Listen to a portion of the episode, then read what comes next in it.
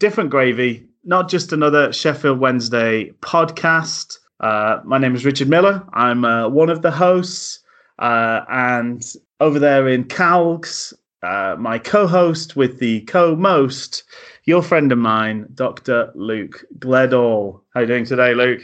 I'm good. I'm relatively charged. Um, th- this is an interesting Pumped? episode, so pumped. So uh, Rich and I are recording post match uh, due to kind of our timing schedules and um, trying to uh, fit this in amongst the other things we want to do in life. So uh, yeah, we've literally we're about what 25 minutes past the match that we're recording this Hot, hot on the heels of uh, of the Millwall game. Yes. of the Millwall game, which we will get into. But um, yeah, I think because of that, we I have a degree of bizarre adrenaline right now that's coursing through my veins.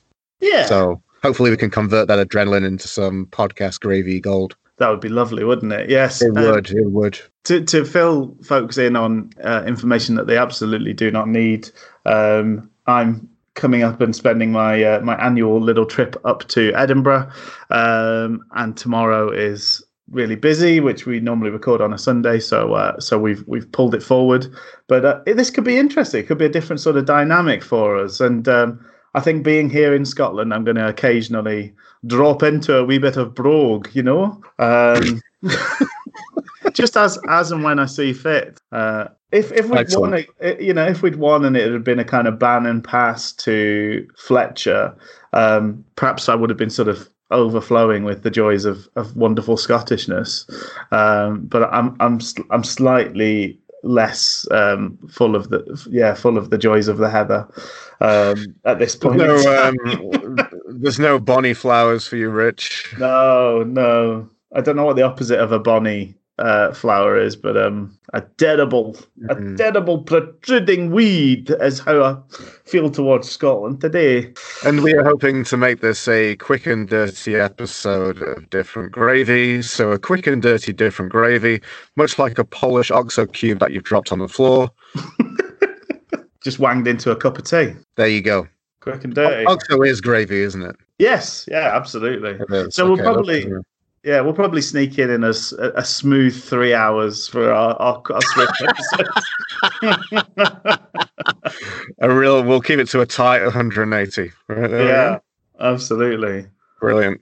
Um, do we have anything from the, the world, world of ERAL today? No, we don't actually. It's it's been quiet. The um the executives at ERL have told me to uh to just uh to just take a break this week. Okay, nice. So uh, I suppose just the the podcast the podcast network is doing fantastic. It's it promotes itself really. Mm, I mean, But, literally, you know, we always do this because we're we're like a family here at the ERL network, Oh, and we're all friends, and we like to plug each other's shows. And uh, yeah, so it's, it's a beautiful thing, and, and I suppose there was double duty last week, wasn't there, with uh, with a sort of top and tail of of ERL content.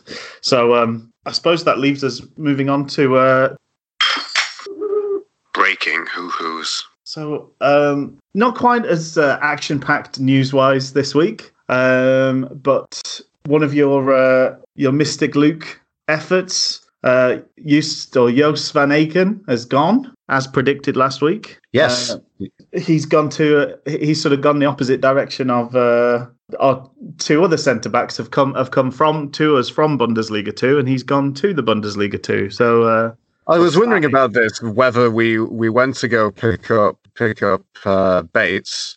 Yes, We just left Born. We left uh, Van Aken there. Just dropped We him just off. we just drove off and then like left him. He had his boots and his uh, powder puff quiff, Yeah, and um, yeah, and he's going to try and uh, try and spray some balls in uh, Bundesliga too. he went to the uh, he went to the toilet at the uh, the service station and, and didn't tell anyone, and uh, the car left without him, and that's that's the end of it. That's the history.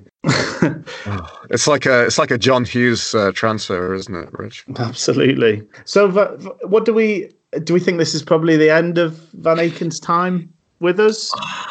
I'd be surprised if he came back from this. I mean, what is contract looking like? Do we, does he have two years now? So it's this season and next season, we think. Yes, I think so. I think he did sign a four-year deal. Yeah, so I, I I feel like this is hopefully a chance for him to kind of renew and revive his career um, abroad, and that's probably where I can kind of see him going back to. Yeah.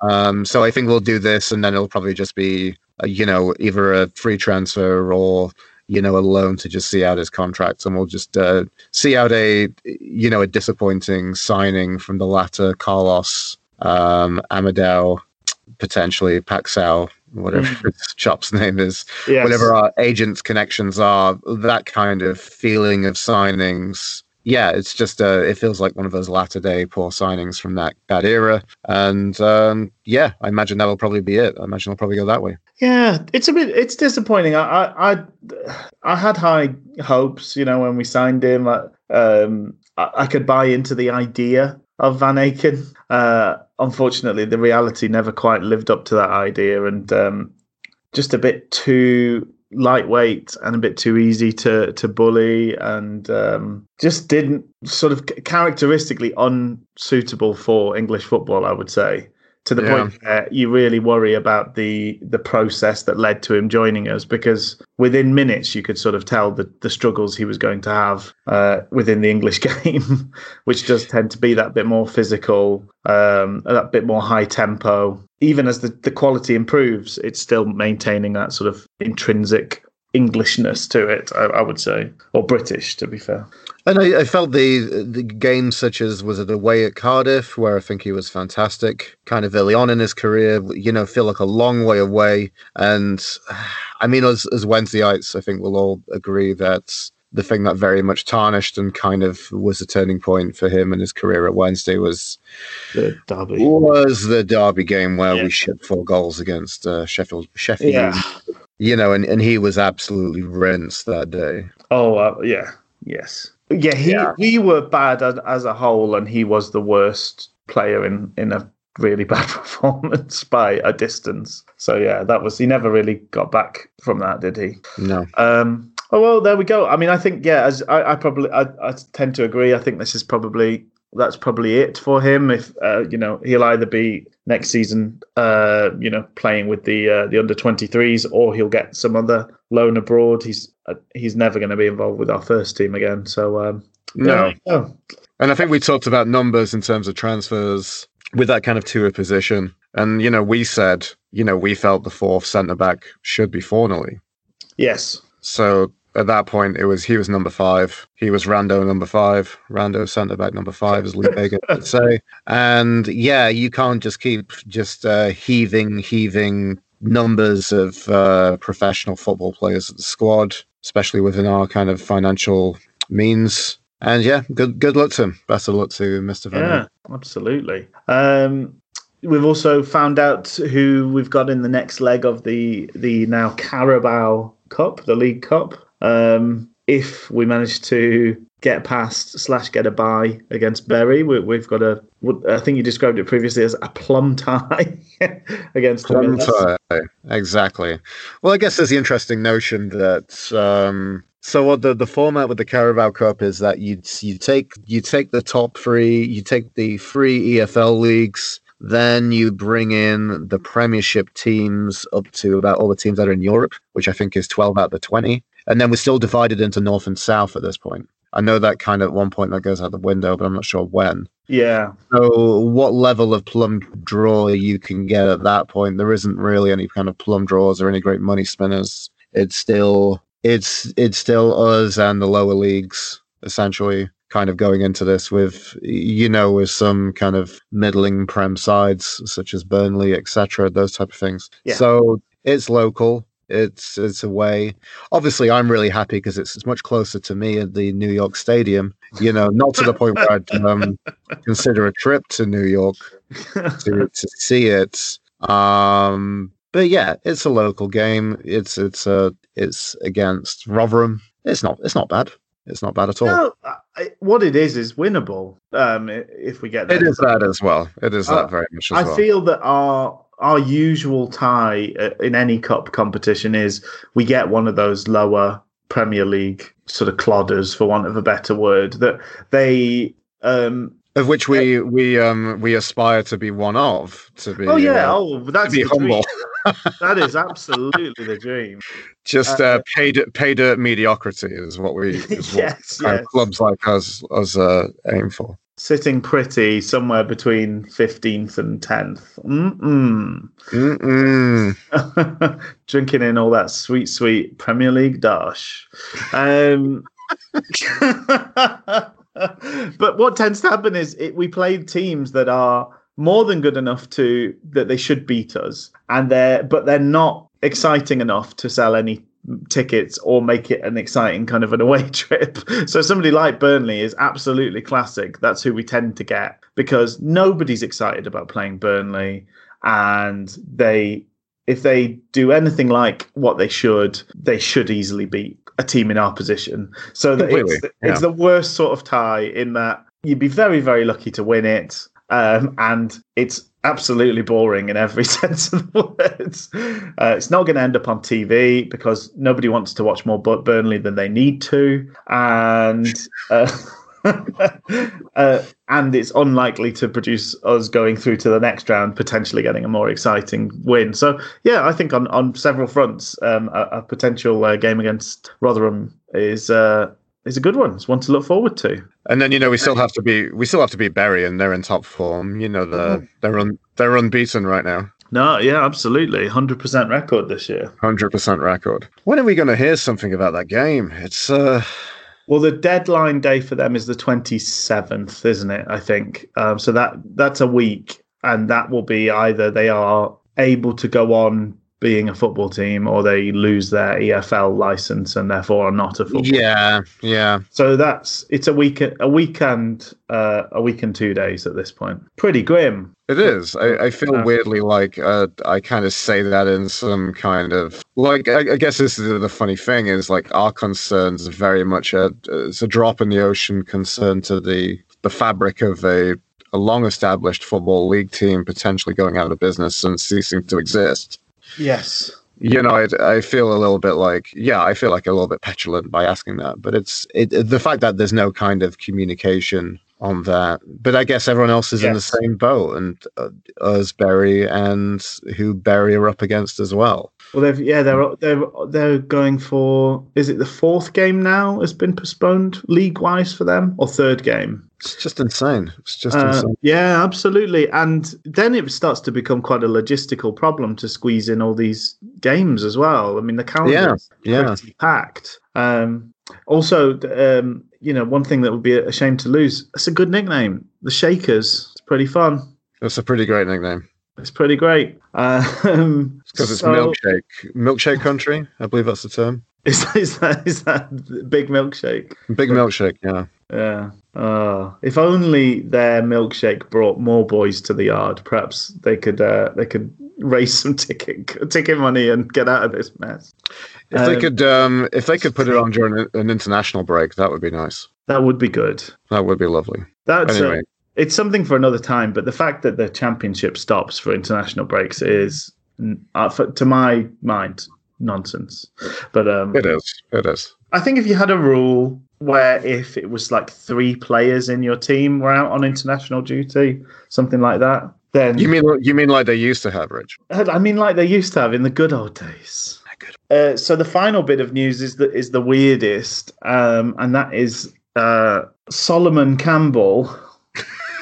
Um, he's taken his sort of nascent managerial career in a new direction. So he's he's left um, Macclesfield and is now a free agent touting for business. And he's been linked with the Sheffield Wednesday job. Born born on a Monday, fired on a Friday. These are the times of Solomon Grundy Campbell. yes. Yeah, it's it's the most bizarrest link. The thing that really scares me is the fact that this has just surged from nowhere to be. His name wasn't even in a bookie's reckoning, so now he's one of the top favorites in some of the bookmakers. And I've heard nothing else in the media regarding this, other than like the star saying, you know, printing, you know, barely newsprint or you know, the pixels for the website, you know, being like, this is an article, this is like, look, this is something vaguely Wednesday that's going on. but how busy is that market? So to be even if he doesn't officially get named the manager, Bullen only needs to see out three no, see out five more games, and he is, by the bookies' reckoning, he's the next permanent manager. Ten games sees him through, so it's it's five more league games plus the cup games. That seems very possible, even if we end up with somebody new in the post. So I, I think the betting market is probably dead at this point. Sure. So so any kind of influx is just completely it could just be one person putting a big bet. It could be Sol Campbell betting on himself to make a news story. Always bet on black. As he says, yeah. His catchphrase, which we'll get to know so well if he becomes the manager. Uh, I I hope there's nothing in it because what is the point in that? Taking that that extreme of an, a gamble on a Campbell. Yeah, it's I it's very left field. Uh, he has he has some experience managing. Well, like uh, six months, is it? Or has it been? Has it actually been a year and six months? Have I sort of? Which which then makes you think: is it a is it an agent connection? Uh, is is he got some connection that's having a word in Chansiri's ear, or is this just completely, completely, completely random? I I I hope it's random. I just don't see the I don't see the point in taking the gamble really. Um, so he joined them in November. So he's been less than less than a year in manage, manage uh, in a management post. Right. It, or unless this just is more was this did we have this with Gray? Was was there like a, a third like another option that came into place that made everybody clamour for Stuart Gray to be the manager? Because maybe. It, it, oh, do you think he's like a feels a lot like that? I think that. Yeah. Because I mean, I don't think this is. It's uh, it's a name that I think is worrying a lot of fans. Yeah.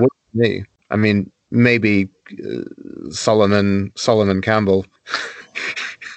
you know, will have a fantastic career as a, as a manager, but it's not the. He's not someone who screams out to me to be, you know, an option for him to further his career. Nor have any anybody seen any brilliant promise within what he's done so far it's made it's on, this is yeah, it's unearned, isn't it? It's the same as Lampard is at, at Chelsea. Yes. It's like yes. maybe there is a point in the future where Frank Lampard deserves to be manager of Chelsea, but at this point in time, he's completely underqualified. Um, and aside from kind of a residual affection, there's nothing there that should means he should get that job. Nothing at all. And it's the same with Sol Campbell. I mean, he had a tremendous career as a player, um, captained several sides and captained his national side. But how many managers were top class players? It's pretty rare that that happens. Most managers actually are pretty were pretty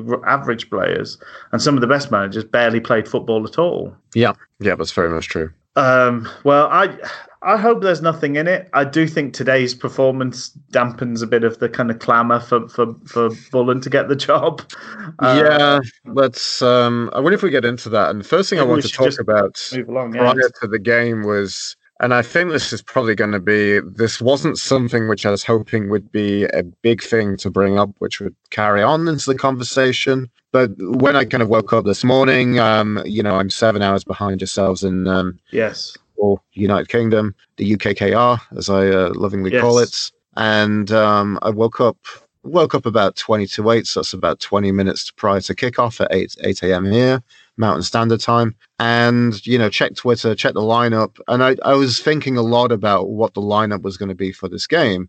Mm. Seeing as you don't want to change winning lineups. Yes. Um, but a hand has been forced last week from the opening day win away at Reading for the game against Barnsley, which was the suspension to Keiren Westwood, and then um, and then a knock for Barry Bannan. Yeah. So that was really interesting. And then I saw some of the pre-match duties, which you know, I saw that like I didn't listen to the entire thing, but I saw some of the comments on the Wednesday Twitter, which Bullen was um, underlying just how frustrated Dominic Iorfa was going to be right? Um, with, you know, missing missing games, and much like he is a hulking mass of a player, you know, is kind of just hulking. Not an action mass. He's a hulking mass. Yeah, he's a hulking mass, but a hulking and sulking mass that he's not getting minutes because of his uh, because of his suspension. Yeah. So I wondered about that, and I was there thinking. I was thinking, with the exception of Dawson, I could probably see Westwood coming back in. Um, but I would have kept the same, with the exception of that, I would have kept the same lineup. Yeah. And the thing I can probably say is like, um, I feel for Moses Odubajo. I think he can be a little feel a little bit unlucky. Um, I was kind of wondering whether, with a bit of momentum, he was starting to. It felt like he was being given the chance. Obviously, it was enforced yeah. because Iorfa was suspended. Yeah. Um, but I wondered whether after the first game against Reading, which wasn't his best, I felt like he improved against Barnsley. Yes, he did. Yeah. And I felt like maybe he was kind of trying to build up a, a run of minutes and a run of form and that thing. So when seeing Iorfa at right back, I felt a bit weird with that. And then Westwood came back in. Um, and then um, Bannan sits out on the bench. I I think in you know looking at those two decisions, I know they're sort of fairly minor decisions, and nobody knew the the the route that the game was going to take. Sure, so I could see why Iorfa had been put in because he's obviously a lot bigger, and Millwall, if nothing else, are just a team of absolute giants, really big, all across the board, really. A mm. um, couple of shorter midfielders, but big, big centre forward, big across the back line. So set pieces and things like that. Having another six footer in there, sure, is it, it makes some sense. It did, and I it wasn't like it was. It, I've, I've the words I kind of wrote down. I just said line up interesting. Yes, and it's not it's not an interesting you've lost the plot or it's not one of those where why isn't x playing oh they must be mm-hmm. injured otherwise yeah. why would you miss them out because that's madness yeah it didn't feel like one of those it just felt like that's a choice you know and, and by all means i it, i think there's some very very mild variables in terms of lineups and players starting yeah. in terms of the squad which is fantastic now for us as Wednesdayites to look at that and think um, we have so many options. Is, oh, definitely, it's incredible. Yeah, definitely, but I, I think um, I think as you as you sort of said, what tends to win out in those scenarios is well, they played last week and last week they won. And not only did they win last week, they won well last week and kept a clean sheet. So I think it's it felt especially harsh to make changes in in the lineup as a result of that. Uh, yeah.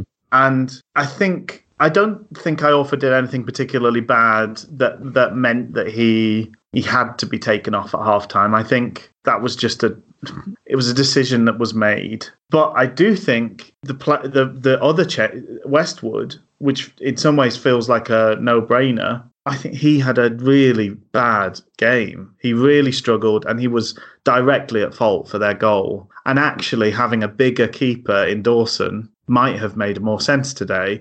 Now, Dawson's had patchy games before, so we could be watching this.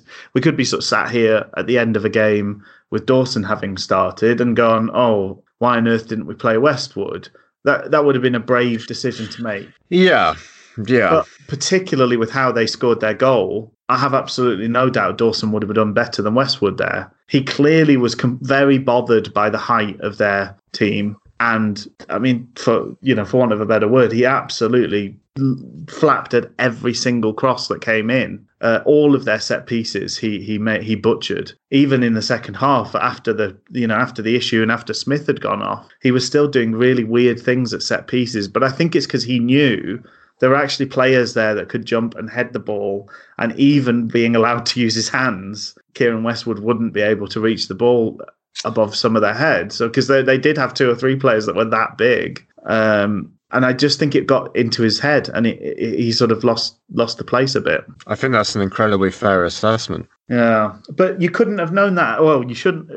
No, no, you me. shouldn't have known that. It's it's not something you would say like, oh, Westwood, oh, he flaps at crosses, but. It, it, it clearly affected him. The the size of the guys in front of him seemed to play on his mind, and he, he overdid everything, um, including he was ne- never in a million years going to get on the end of the, the corner that caused the goal. Ne- he was nowhere near it at any stage. He must have run six feet to try and chase the ball.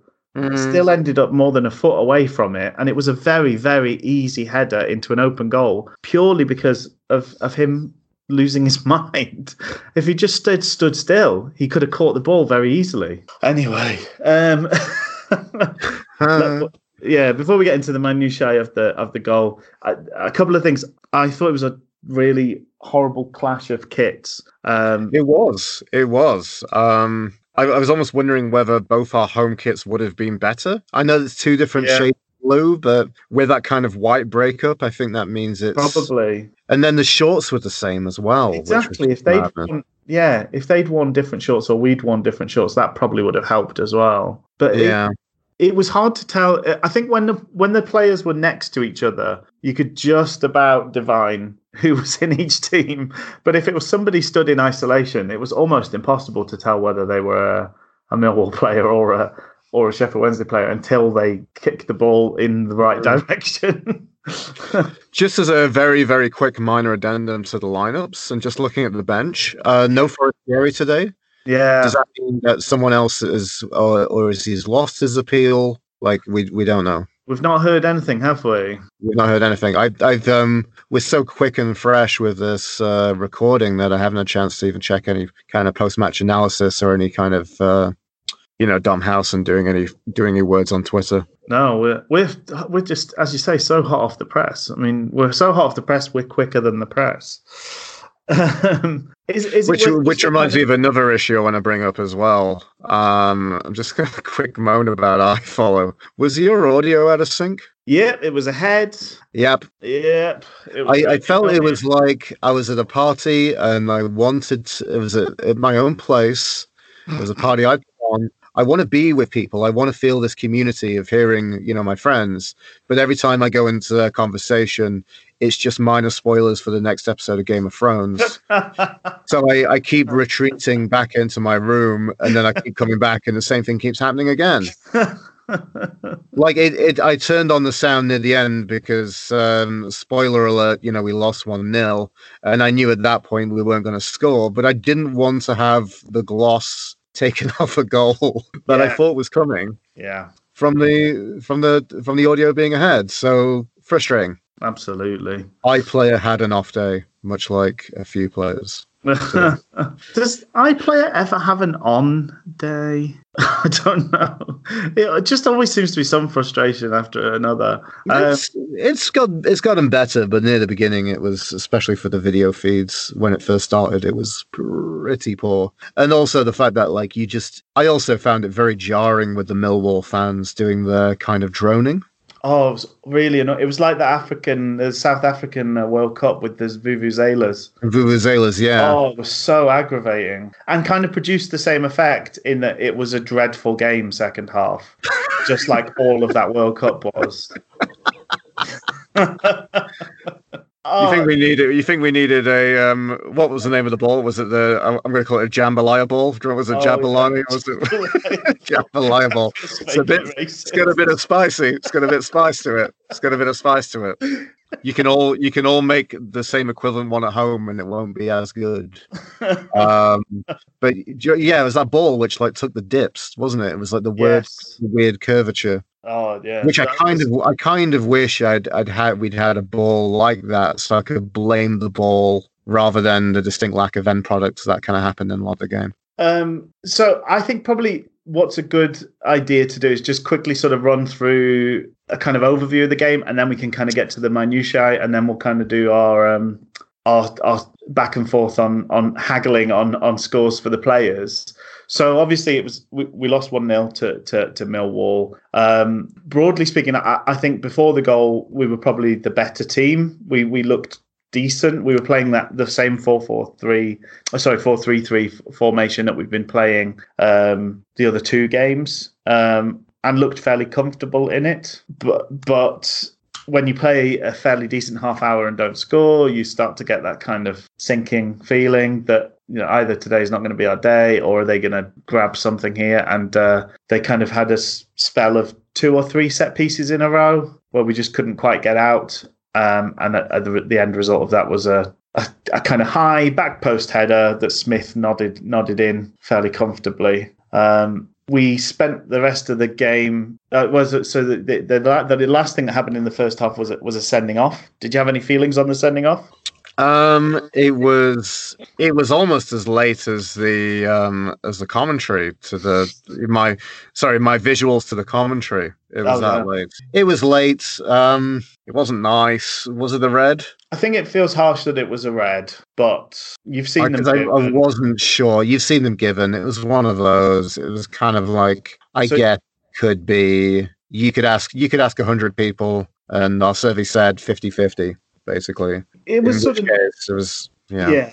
It was knee high. It was uncontrolled because he had both feet off the ground. It's class. It would have been if it was if this was the Premier League or the Champions League, without question, it would have been a sending off. The Championship tends to let a little bit more roll. Um, Mm. But it was interesting. The commentary they were adamant that it was a, the one of the it was the worst decision they'd ever seen. What a terrible decision! Never ever a, a red card, maybe a yellow. All the rest of it. The player's fine. There's nothing wrong with him. And then after sec- after half time, when they'd had a chance to go down and watch the pictures back, they kind of both admitted that actually maybe it was a red card and it was a pretty nasty tackle. So you had you had like a Millwall feed for your. Oh yeah, yeah, yeah. We had a couple of Millwall boys. Yep. Right, because uh, I mean, the flip side of that, I you know, with the um, official, none of your nefarious, uh, sketchy, sketchy black market feeds, Richie Miller. Oh. Um, I had had the official Wednesday feed, so I'd Rob O'Neill. and Thanks for laying in the full name there as well. Just uh, I don't think you're going to come under Kosh. wow, you Or, uh, Okay, you might you might get a nasty letter from your uh, internet service provider. the EFL have sent the boys round. Send the boys around. Um, yeah, so like Rob O'Neill and John Pearson. John Pearson was very, very adamant. It was such an awful challenge, and you know could have done real damage. Mm. I don't think I would have gone that far. It was late. I didn't think it was knee high. I thought it was it was low, but I thought it was more the um the boots. It was the boots trailing off the ground. It's one of those. Well, Lee's uh, Tom Lee, not Tom Lee, sorry, Kieran, Lee was Lee. showing the the ref where he'd been caught, and it was just under the knee. It was sort of above the shin pad, so Right. pretty pretty high. So okay, and then probably something I probably lost from the replays. Yeah. In which I mean, in any if you're going in that high, that is There's just no need for that, is there? Yeah, No. that's, No, you don't. Players would rarely get away with challenges that high, right? yeah, yeah.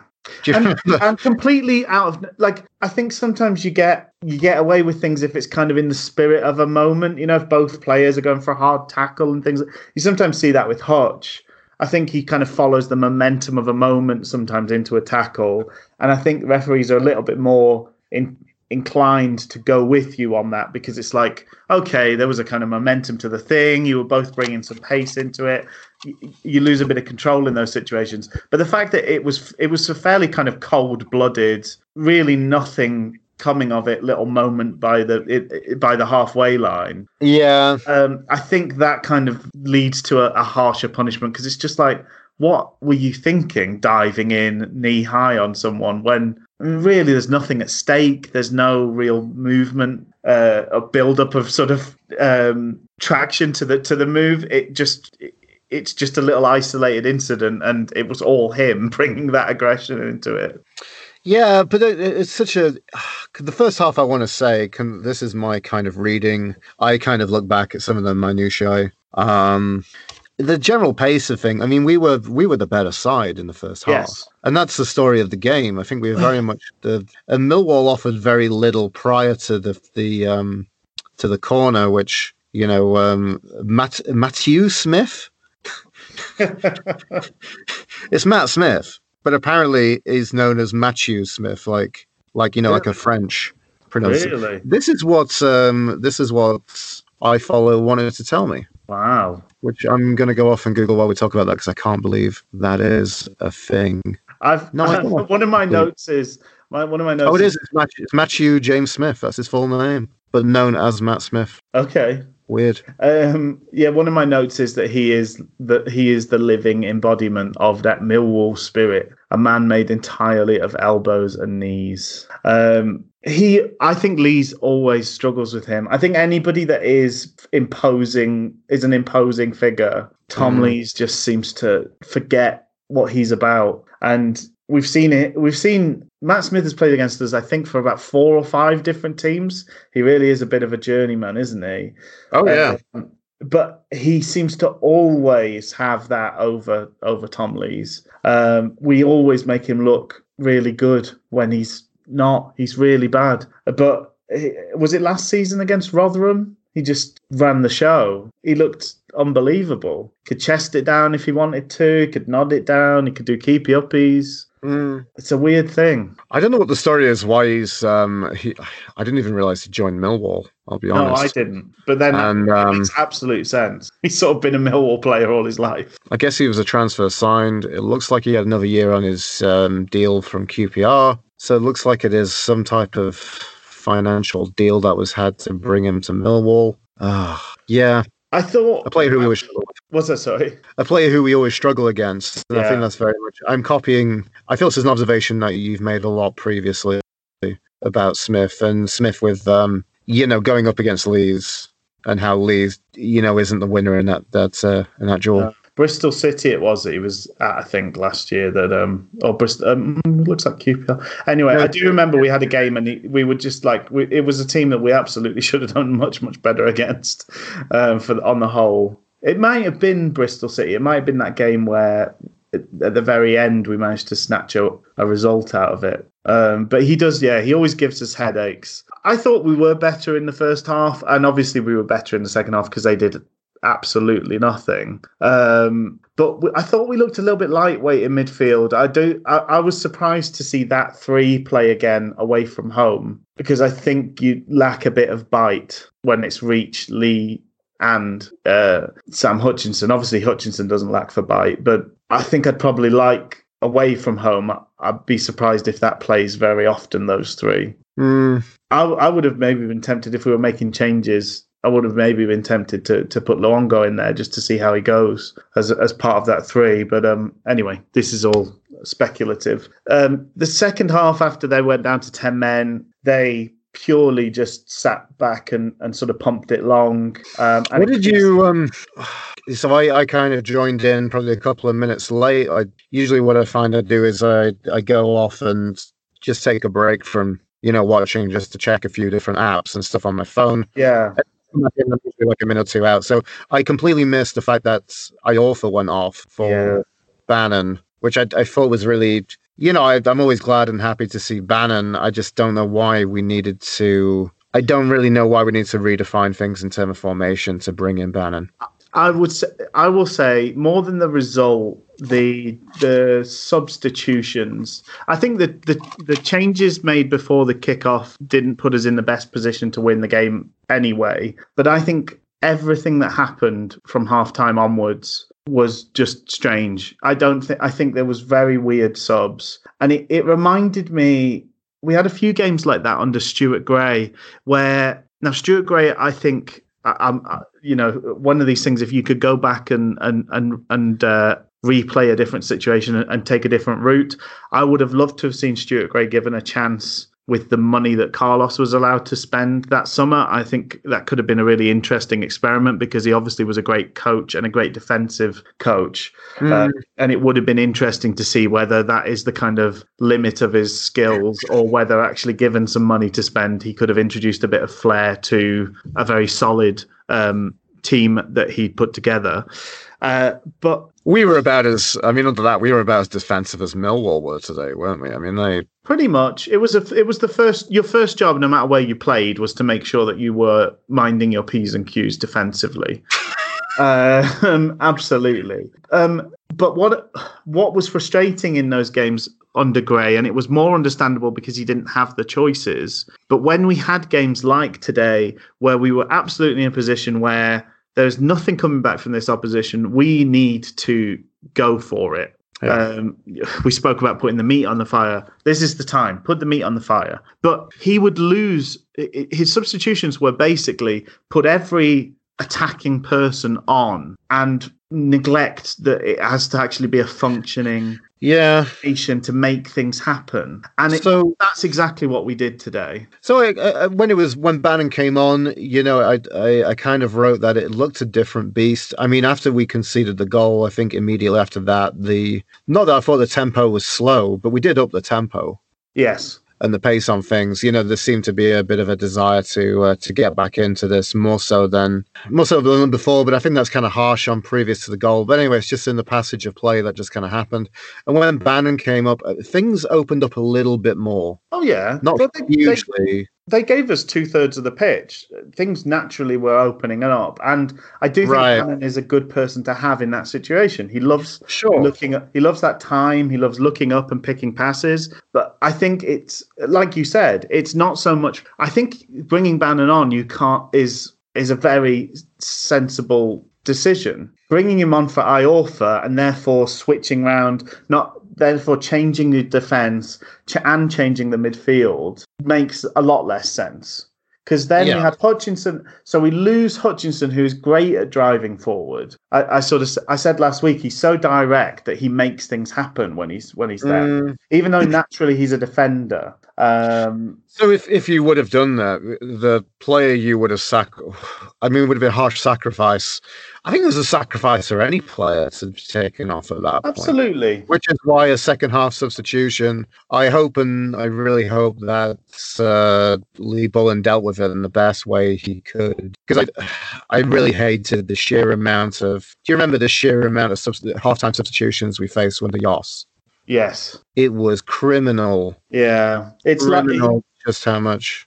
He clearly didn't understand the significance of a halftime substitution in English football. But that is tough on Iorfa. It's really harsh on Iorfa. spent the first two Yeah. games out and then subbed at half time, which is really it's a statement to take somebody off at half time. They've absolutely failed. That's what it says. Yeah, which I mean, if you would have sacrificed somebody for the sake of pace, um, one of the midfield three, and I'd probably say, as harsh as it is, as much as I love him, I'd probably say Kieran Lee. Yes, that was the change to make. Yeah, and I, I don't know, it's because we're, we're in such infancy with Bullen. Just to kind of jump ahead, but like uh, my overall kind of view of the game was like it was such madness in terms of the substitutions and the formations and the dynamicism that it, it was such a weird game anyway prior to that in the first half Mm, it could have worked. That it was we were watching in just sheer madness of football. yes. Really were. So I mean it could have worked. So I'm not I don't think that I'm like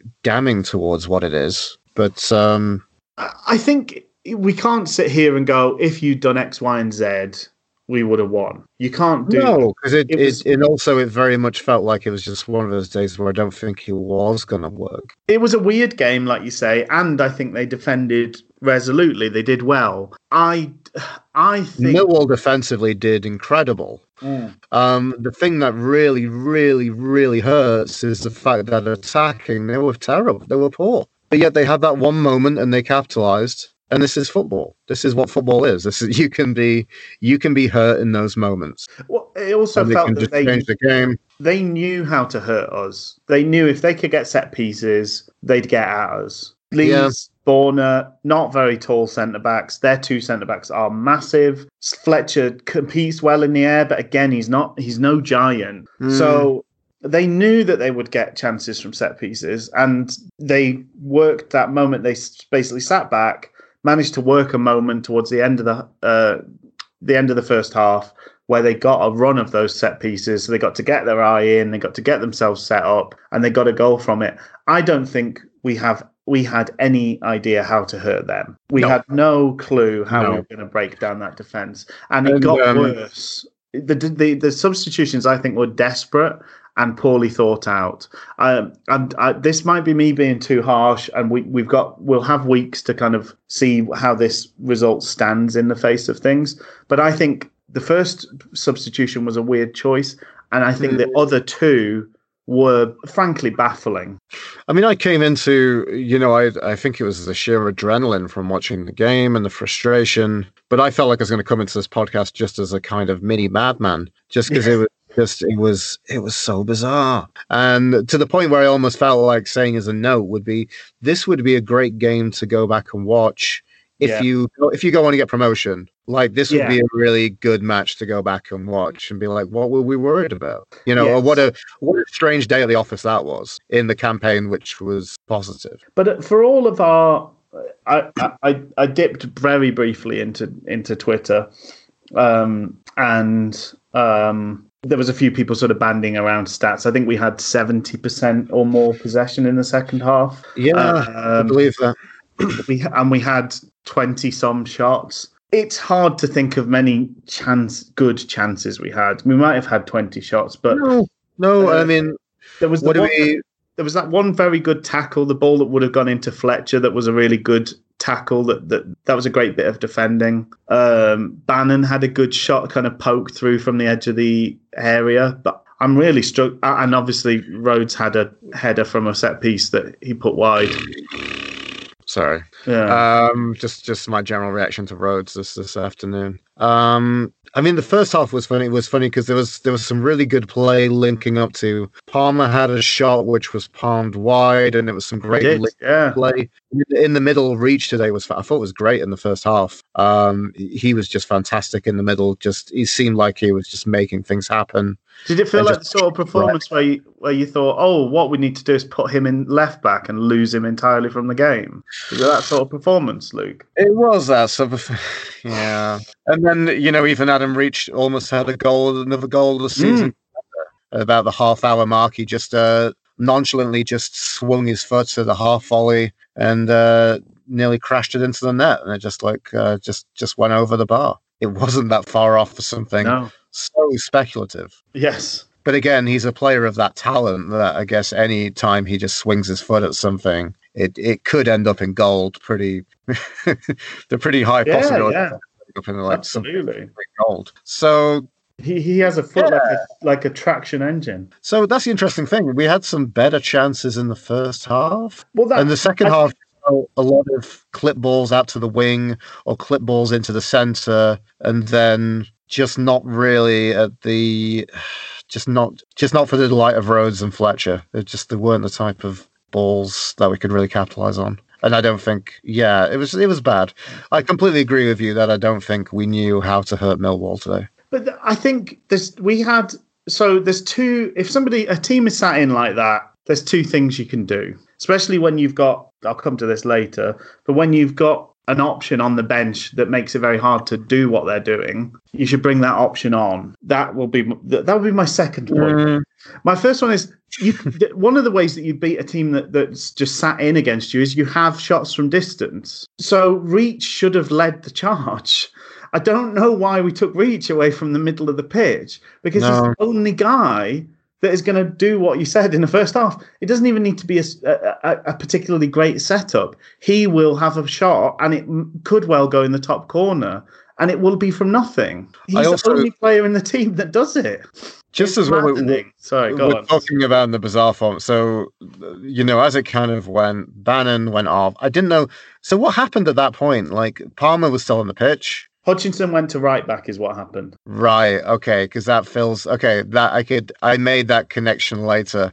I'm doing a lot of like Pepe Silvia kind of uh, red line connections. yes, yeah. Because it was just such madness, and it felt like a. It felt like a crime scene. I'll be honest. It felt like Yeah. if we wanted to do a theme episode, Rich, this would be the um the true, this would be the true true crime murder. You know, serial. This is our own serial. I know there's the other serial, which is David Jones's serial, but we'd have to do a different serial. Uh, and I, I want to say when the substitution was made where Leeds went off for Rhodes, as a complete side note, um, if Leeds is five, then Rhodes is six, and Harris is seven, uh, these squad numbers are definitely not going to heaven. Rhodes is six. I mean, I knew so- like it's so. Lee, Lee, Kieran Lee is five. Yeah, I know we've had a few years of being like whatever, but Rhodes is cheese. To just uh, to just nonchalantly reference the Pixies. Um, Yeah, yeah, very good. No, I was so confused. I convinced myself I couldn't quite tell who was who last week uh, when they were sort of warming up, uh, when they were sort of knocking the ball around at half time. But with the number six, I was like, "Is that Bates? Then is that?" And then I and then I was really confused when he was coming on towards the end of the game. I was like, "They're taking Fletcher off for Bates." But no, it's it's Jordan Rhodes. I mean, Bates would probably have done a better job, but um, I think Rhodes should have like a 99 because he can try and argue that he's twice as good as a number nine, and also because he likes he likes a nice soft serve ice cream from the Mister Whippy van. Does uh, Oh, does yeah. Um, so four two four. Yeah, so it was Hutch at right back and Lee's uh, sorry Reach at left back. yeah, Awful. Awful, really bad. awful, awful, awful. But I was watching it, being like, "This is madness," and it could.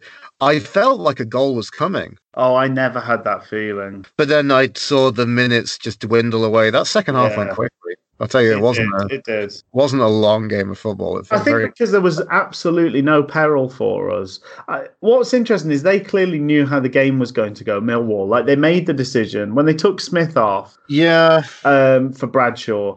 That was essentially them saying we are just going to sit here and knock it long. Because what we've done in in putting Bradshaw on is we've put a nippy guy up there so that you we at least keep you honest. But we are making no pretense that we are going to play this game at all I because we can't feel build like a maybe- game. I guess is the interesting thing is that we've often watched a lot of football managers at Wednesday make very incremental, conservative substitutions. yeah. Today it wasn't. Today, like the um, y- you know, the traps are open. You know, for all that stuff, it was But it was madness. It was like I say, it was it was substitutions made because they were who's attacking, get them on. It wasn't substitutions made on a game plan. But it also That's it what also shouldn't. Sorry, Sorry, sorry. We're both excited. we are. Do you want to finish off your point? Well, no, but that's where the the choice to make towards the end of that game, and I might get criticism for saying this, but Atdhe Nuhiu is the person. When a team is sat on their goalkeeper's feet, Thank you, thank you, thank Atdhe you. This- Nuhiu is the person. Exactly. This is the point I wanted to make. I feel like the substitutions, it was also madness, but near the end, like I would have carried on with the madness. The only thing I would have said was, yeah, get get at on. Get uh get Mr. Nuhiu on. I, I That know- was that was my complete thing. Yeah. Rhodes was completely the wrong substitution. I'm prone to histrionics and, and kind of being a bit overzealous with things, particularly when it comes to, to Sheffield Wednesday. But at 65 minutes, I was sat here watching the game with my uh, my sister, who you know she she spends a lot of time hearing my um, feelings on uh, all things Wednesday.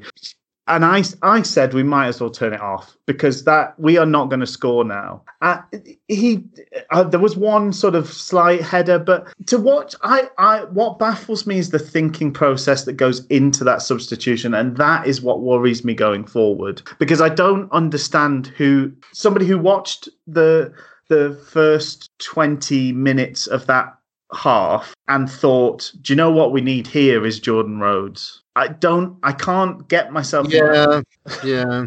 I, I like to But I- feel I'm quite, quite good at empathizing with people and seeing their position, but I can't put myself in the shoes of somebody that thinks, do you know what? We've not had the ball any anywhere near a, a chance. We've not had a, a, a six, you know, a, scuffle Oh. in the box or anything like that. How much do you think of that is um knowing that we have a play that we play so much we pay so much that we have to Uh, maybe Bullen's seeing some stuff in training. Maybe Bullen's a bit like I feel like our kind of conversations previously of Rhodes, in which I'm still, as a fan, very much, you know, still kind of really hoping that there's some goodness still to come yeah. from something that's been, you know, rather disappointing so far for such a sizable trend. Yes. Yeah. So I maybe there's that. I I don't know, but it was definitely the game for for At for Atdhe to come on.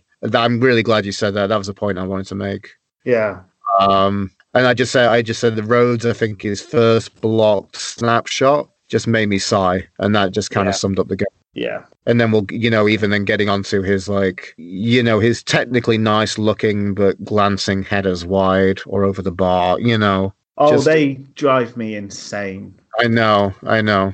They do. Um, but yeah, I- yeah, Nuhiu is the person that that he has that physicality that you can't do anything with. You just have to. Yeah, exactly. We've, we've all seen it. We've had games Yeah. where we've been 2 0 down at half time and we bring on Nuhiu, and you see the defence having to have a chat about how they're going to deal with Nuhiu. Just certain people have those those gifts. Um, Yeah.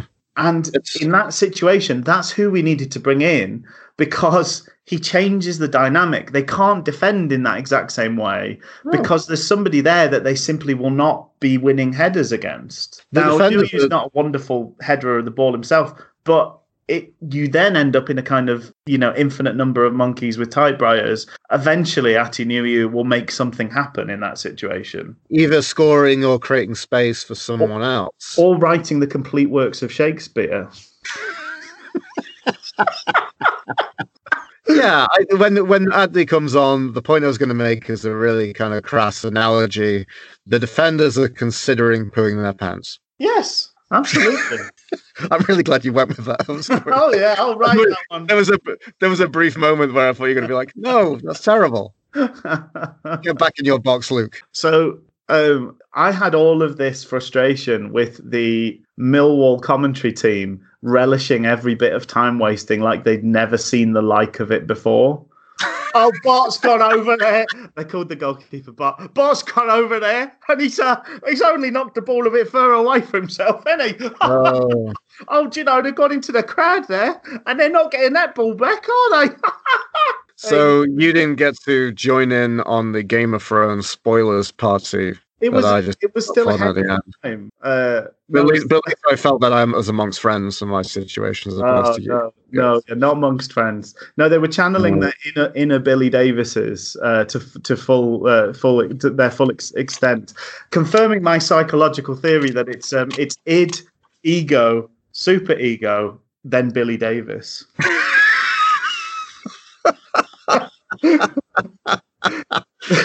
It's very true. Very the true. deep Scottish man at the heart of all of us.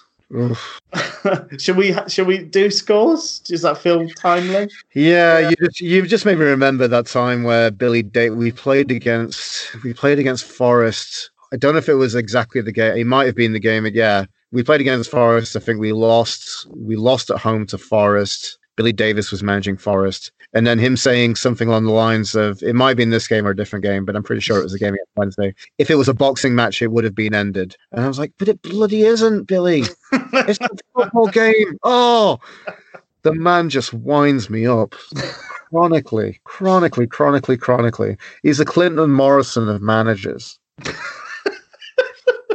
You know, he's like they said. You know, one thing when we signed Clinton, there were like people said he's one of those you want out pissing out. yes, yes, yes. You know, you know the the bad egg kind of analogy. Yes, inside the tent. Uh, And why why bad eggs urinate? I I don't know, but uh, it just it sounded good. I don't know. It- yeah, absolutely. Um, so, Player uh, ratings. so player ratings. So, so, so neither of us has, has sat down and kind of gone through line by line and uh, up scores ahead of time. But we're we're going to sort of settle on scores between us. we'll do it on the fly. An opening bid for uh, Keiren Westwood. Six. Okay. Um, I felt that like you know I, I didn't you know it's interesting. I'm really glad you came in the reading that you did of Keiren Westwood, which I thought was incredibly fair and a decent assessment. It was very good reading, Rich. Uh. Kudos to you. I'm going to give you an, I'm going to give your reading an eight out of ten. Oh, thank you. There you go. But um, I felt like you know if he did flap at the corner completely, and yeah, it it did feel like a small. It it felt like an ice age past the time it took for him to try and get to the ball in that Yeah. corner. But Yeah. other than that, I mean, he didn't really have much else to do. I mean, there was one shot which I think was a shot which you know he very did a very kind of stylish continental parry over the bar for. Yeah, that was nice. Yeah.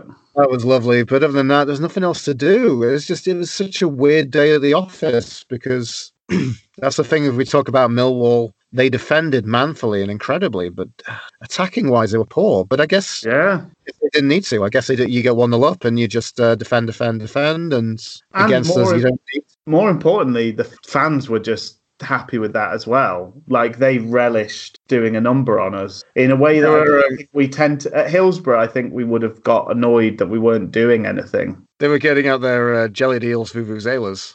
Oh, they were. Oh, they were loving it. Bit of pie and mash. Oh, It's going to be. Oh, shut that door. Oh, I love it. Not many Will Millwall fans sound like that. they did. Uh, it was just like it was like Danny Baker just came in. as soon as I could- um, just tweeting racist pictures left and right. So, you, so you're implying that me and fit right oh no, I'm not. I'm not racist. I've just said one or two. No, Danny Baker. Uh, Danny Baker is, yeah, yeah. So, um, So, what did you think about Keiren Westwood? I, I I tend to agree. I, I, I think I'd probably I think six is maybe slightly generous because uh, as goal as a goalkeeper he didn't have very much to do, and what he had to do in the first half he didn't do particularly well. Um, but I, I'm happy enough with the six. Um, it was it wasn't great. It it's it's the sort of performance from him that I think if I was a team watching, I'd be saying, "All oh, right, he's not good at set pieces. Get in and around him, you know, kind of crowd him out. He's gonna, he's he's not good at it." Uh, which I wouldn't have said previously, but who knows? I mean, he's he, people change. He's getting older.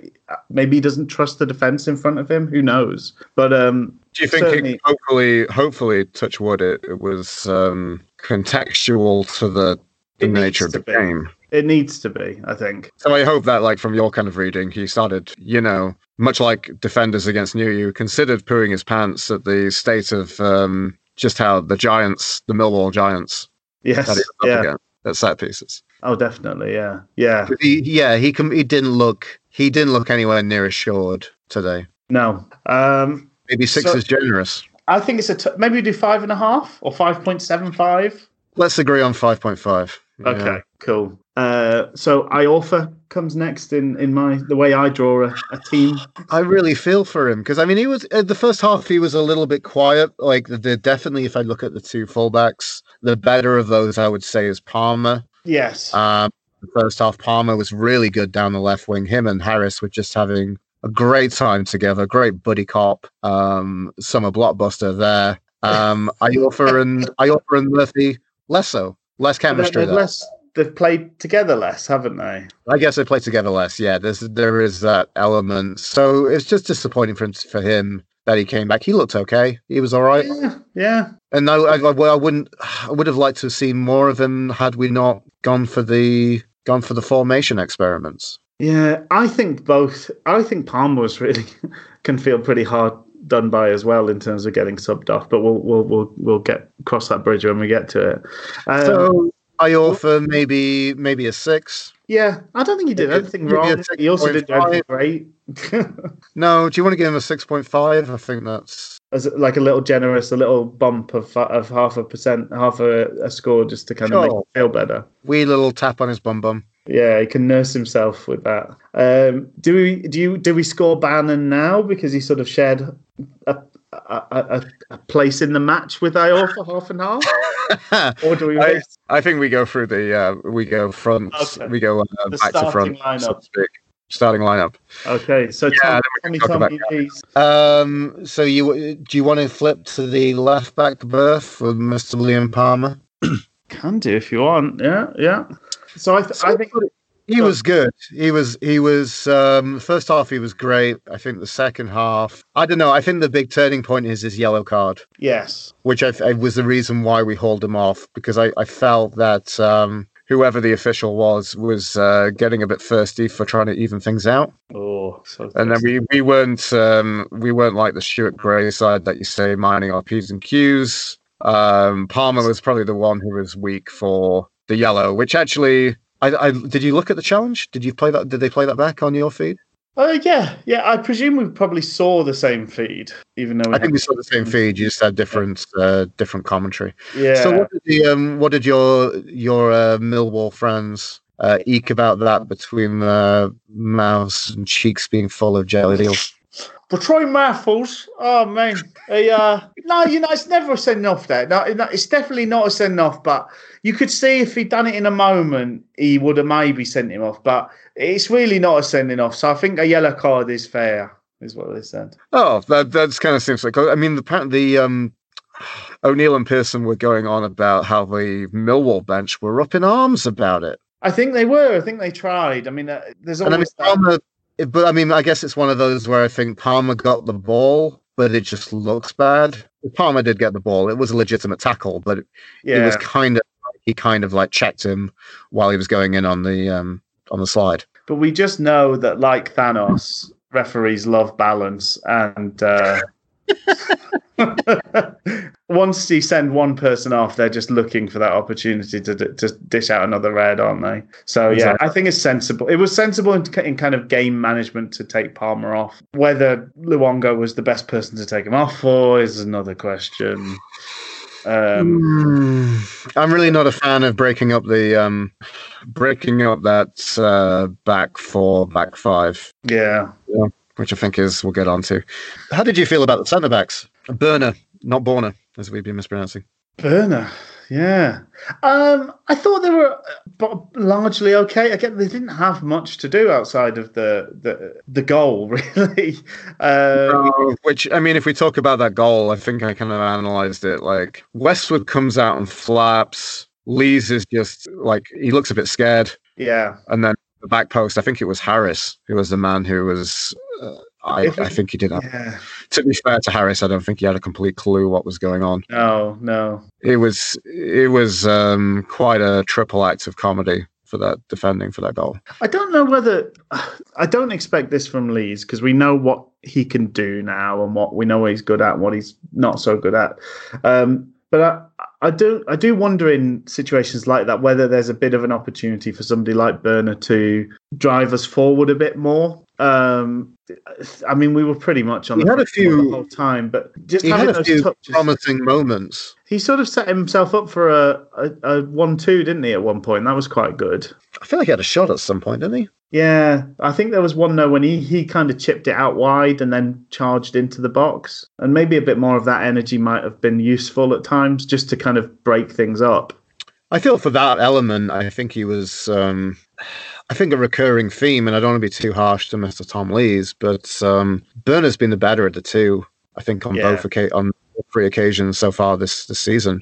Yeah, what I've seen, and I I don't know if it's just Börner's just looking more active or more involved in a few bits and bits and bobs here and there. I don't know whether it's just my mentality of looking at that. I'm sure Lees is doing a lot more than I'm giving him warrant for. I think he's just got a very assured manner Börner. I think I think which which I, I think bodes well. Um, I, those two I thought I thought did fine. Uh, it, it wasn't their fault that we lost this game. No, no, uh, there was there was nothing wrong defensively as a centre back pairing for defensively for us today. And they managed them second half. You know, really, the, the, the, they had nothing. They got nothing going whatsoever second half. And, and and generally defensively, even at the fullbacks, we had nothing to really do today. No. Uh, wondering about Palmer. What did what did we say for Palmer? What are we going to give? Oh, we Palmer? didn't give him a score. Give him a seven. Okay, yeah, works for me. I, I, think the other Palmer, two yeah, a bit more of a challenge defensively against the winger today. Against, yeah, uh, right. But he looked. I thought he looked really. When it was like a football match, the first half, I thought Palmer looked really good. what was the second half in, in comparison? Like a really annoying training exercise. That's what I think. I think it looked like um, WrestleMania improv. WrestleMania improv. Like an unscripted wrestling match where everyone's yes ending and it's just a mess. Yeah. The plot the plot lines are all over. No one can follow who the bad guy is. No one can follow what's going on. Too many the heel turns and face intro. Too, yeah, it's a lot of that. Yeah, it's a lot of uh, that. I think Lees probably deserves a, a, seven, and maybe Börner gets a or Börner gets a seven point five, maybe. I agree with you completely. Cool. Um, this is good. It's good. you know they say that good uh, good broadcasting comes from conflict, so it's good to agree on so many things. Uh, yeah. uh, so right right wing Murphy, I thought he was a bit frustrating today. Yeah, he wasn't. Um, his end product was pretty poor. Um, yeah, he looks a bit. I think this is the thing with um, with Murphy is that I think he can look. I'm beginning to see why I think other fans of who've yeah. watched at their, their, respective clubs say he looks a bit lightweight, doesn't he? Uh, just yeah, I, I also think he seems to sort of he tends towards like running himself down a corridor like a cul-de-sac rather than doing doing anything kind of particularly effective. Um, like he, he'll try and beat the man again rather than put the ball in that which is a kind of classic winger's trait but he does seem to have a few of those those those ticks that go along with that position yeah um but all, to be fair to him and Harris today, when the opposition just sits like that, that's not a pacey winger. It makes your job pretty difficult um, what you live on is is space in behind, and when there's just no space in behind, your job does get a lot harder. Uh, but I th- I thought Harris dealt better with that frustration than than Murphy did. I, I just thought he was he didn't add uh, very much to the game and gave the ball away a lot, um, pretty tamely. Mm. Um, how do we pick off the guys in the middle there then? H- Hutch maybe first as the as the deepest lying of the three. Let's do it. Yeah, Hutch. Um, Hutch was really good today. Yeah, I really, really liked Hutch, and it felt like I know obviously he, he um he went back and filled in that right back berth, and he did he did fine with that. I'll be honest, it wasn't it wasn't Yeah. so my my complaints aren't against Hutchinson, so to speak, and how he can fill in and do a job in that respect. It was more the fact that we're seemingly getting all our square pegs ready for all these round holes. yeah. I, there was a couple of times where the fact he is not a natural crosser of the ball didn't help us. Yeah, Uh, I just, but that's not his fault. He did fine in the in the position. I just wish he hadn't been put in that position. it's not not absolutely not his fault. Um, so I was unsure in the first half. He was spraying a lot of balls in the first half. mm, We didn't seem to build it through. We didn't seem to build it through the middle a lot No. the uh, first half. So when he was kind of deep, he, he seemed to kind of fill.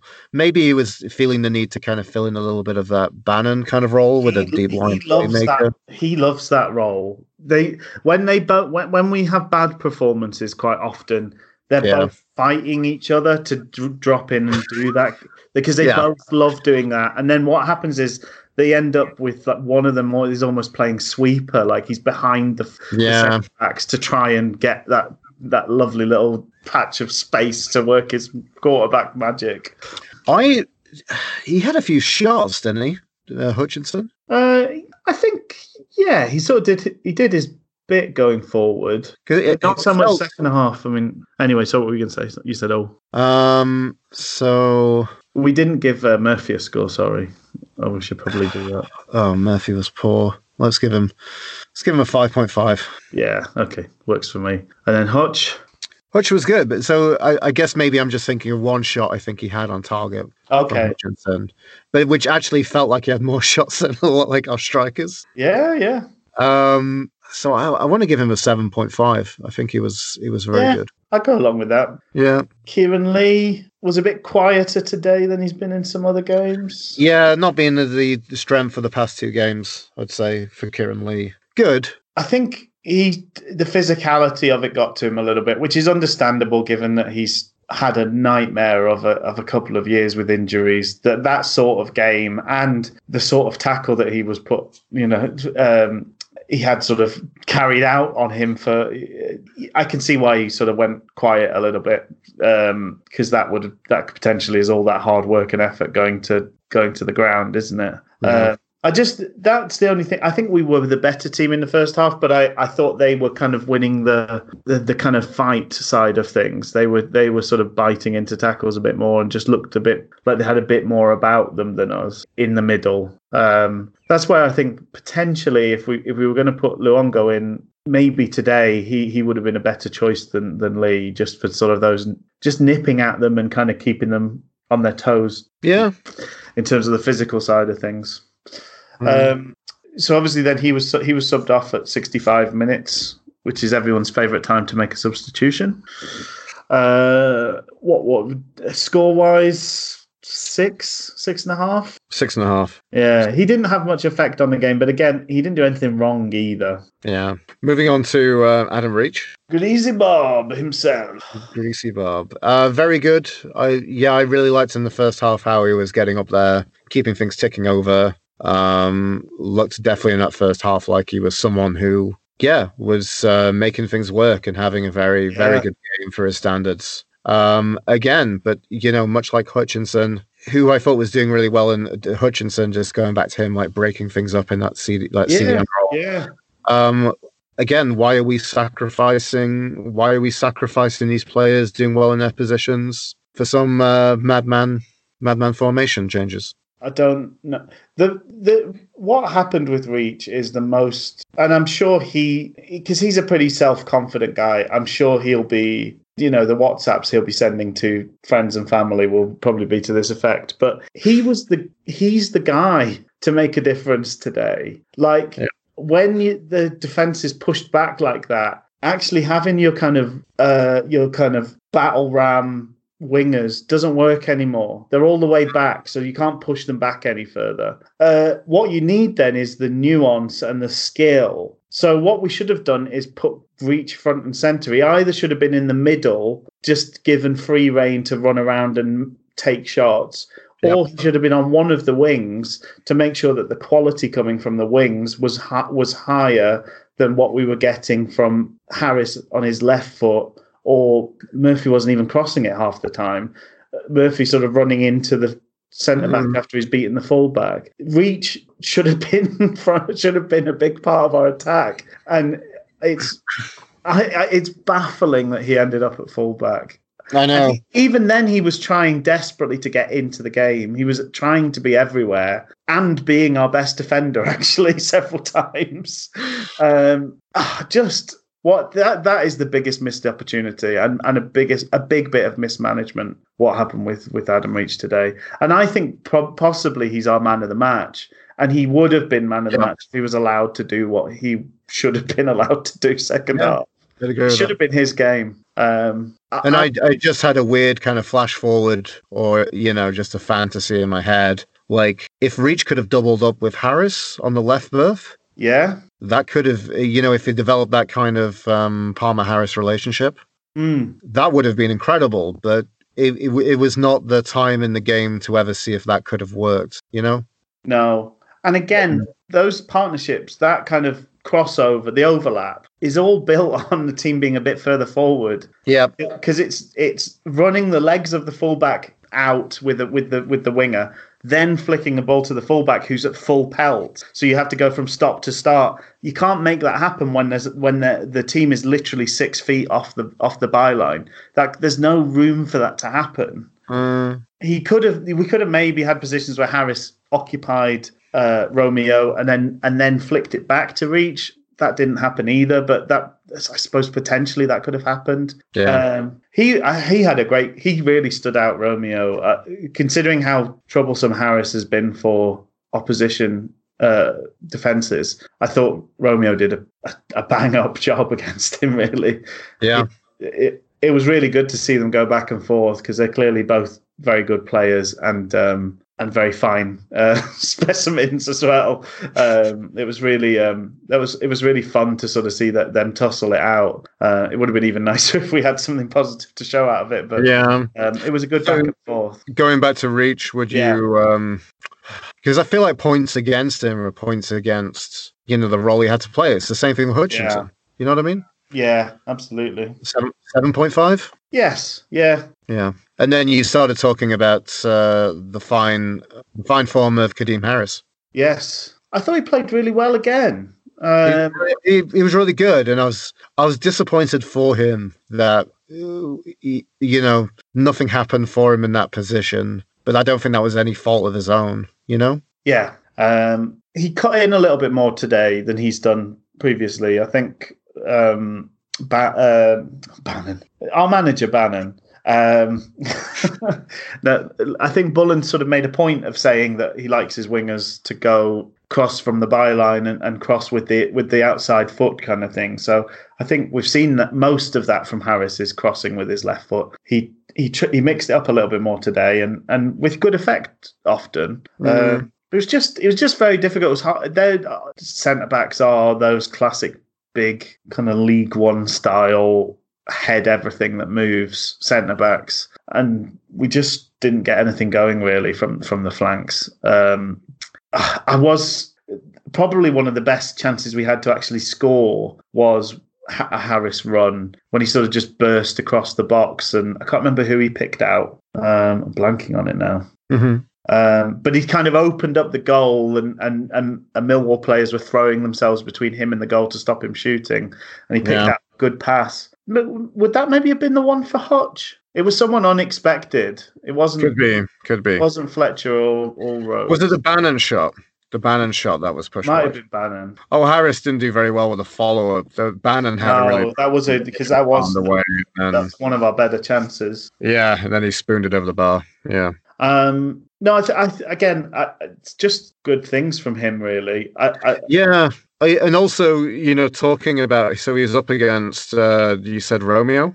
He was yeah, up against. Yeah. Who um, I they did incredibly. I said overall collectively, I think they did pretty well dealing with us. Yeah. But I, I don't think Harris is going to have as many. Harris is going to have a lot better battles against right backs.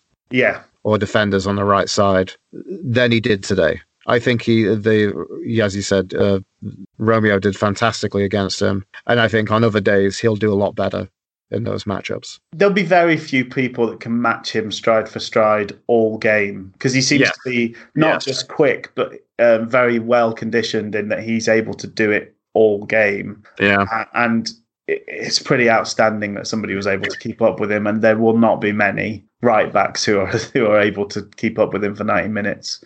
Mm. I'd be very surprised if um, if this isn't amongst his toughest games that he has for us. Mm. Um, so, do we think d- does the way we're talking does that mean he's maybe a, a little notch ahead of uh, of of Hutch and Reach? I think so. I think it's a seven point five, but I I think you probably put a local star against him that he's the He's the he's the MOM. He is the MOM. Yeah. Okay. Great. Anything to say on the sobs? Bannan? Well, we've completely forgotten about Fletcher, oh balls! Sorry.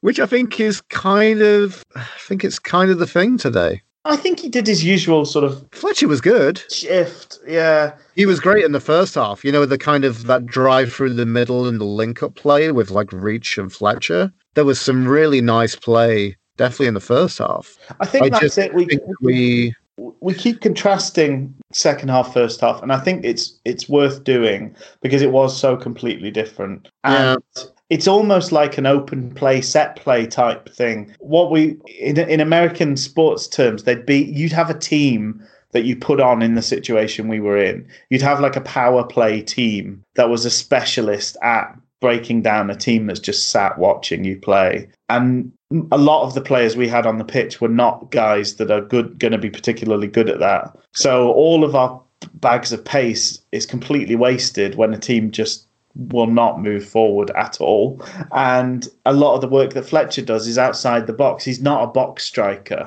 Um, so he needs this he needs to work spaces and things like that. And having that taken away from him, it's almost like he's he's he's held back from showing his full the full range of what he's able to do. yeah, it was a Uh, very um it was a very congested Millwall box yeah. at the time. And he just doesn't shine. He's not a poacher. He doesn't shine in that situation. It doesn't work for him. Which is why we needed Atdhe Nuhiu. Damn it. Oh. Anyway, Fletcher, what do you think marks wise? Do you think like a six, six point five? Yeah, six point five maybe. Yeah, Yeah, I'm. A, I, I apologize wholeheartedly for uh, forgetting his existence. that's fine. oh, it's more of a heartfelt apology to to Stephen. Um, And then with the substitutions, we'll go in order that they came on. So Bannan was our um, second half, second half introduction. Yep. He I think Bannan did exactly what we would have wanted him to do. He he he moved made sure the ball moved quicker, he dictated the tempo. Yep. Uh, played some lovely sort of passes in, straighter passes in over the top. Uh Again, it's hard to play a ball in behind a defense that's just not left any space in behind. So it was really trying to chisel out some chances. But he did what he would, you know, he did what he was there to do. He had a good ch- shot that we talked about that maybe could have produced a goal. Um, it just got increasingly difficult for us to do anything because we the whole game happened about a th- third of the pitch away from their goal, and uh, Mm. and that just made life very difficult. Bannan can score from distance, but he scores once in a blue moon. He's not really what you'd call a threat from that distance. I don't know whether Luongo's more of got more of that in his locker. I don't really know the type of goals he's scored previously. Mm. What did you think about Bannan's performance? Bannan was good. Yeah, yeah. It's very Bannan Bannan esque. Um, it's just Bannan esque without without a, a Bannan end product. Yeah, So adding a plus one on that score sheet, really, that's the only thing I think really missing. Um, I don't know much what else I'd really would have expect from him, and I don't know. But you know, because we couldn't capitalize on any moments of Bannan brilliance in the game, I feel like again he's taking points against him because of that. Really, yeah, yeah. like I don't really know what else I'd want him to do.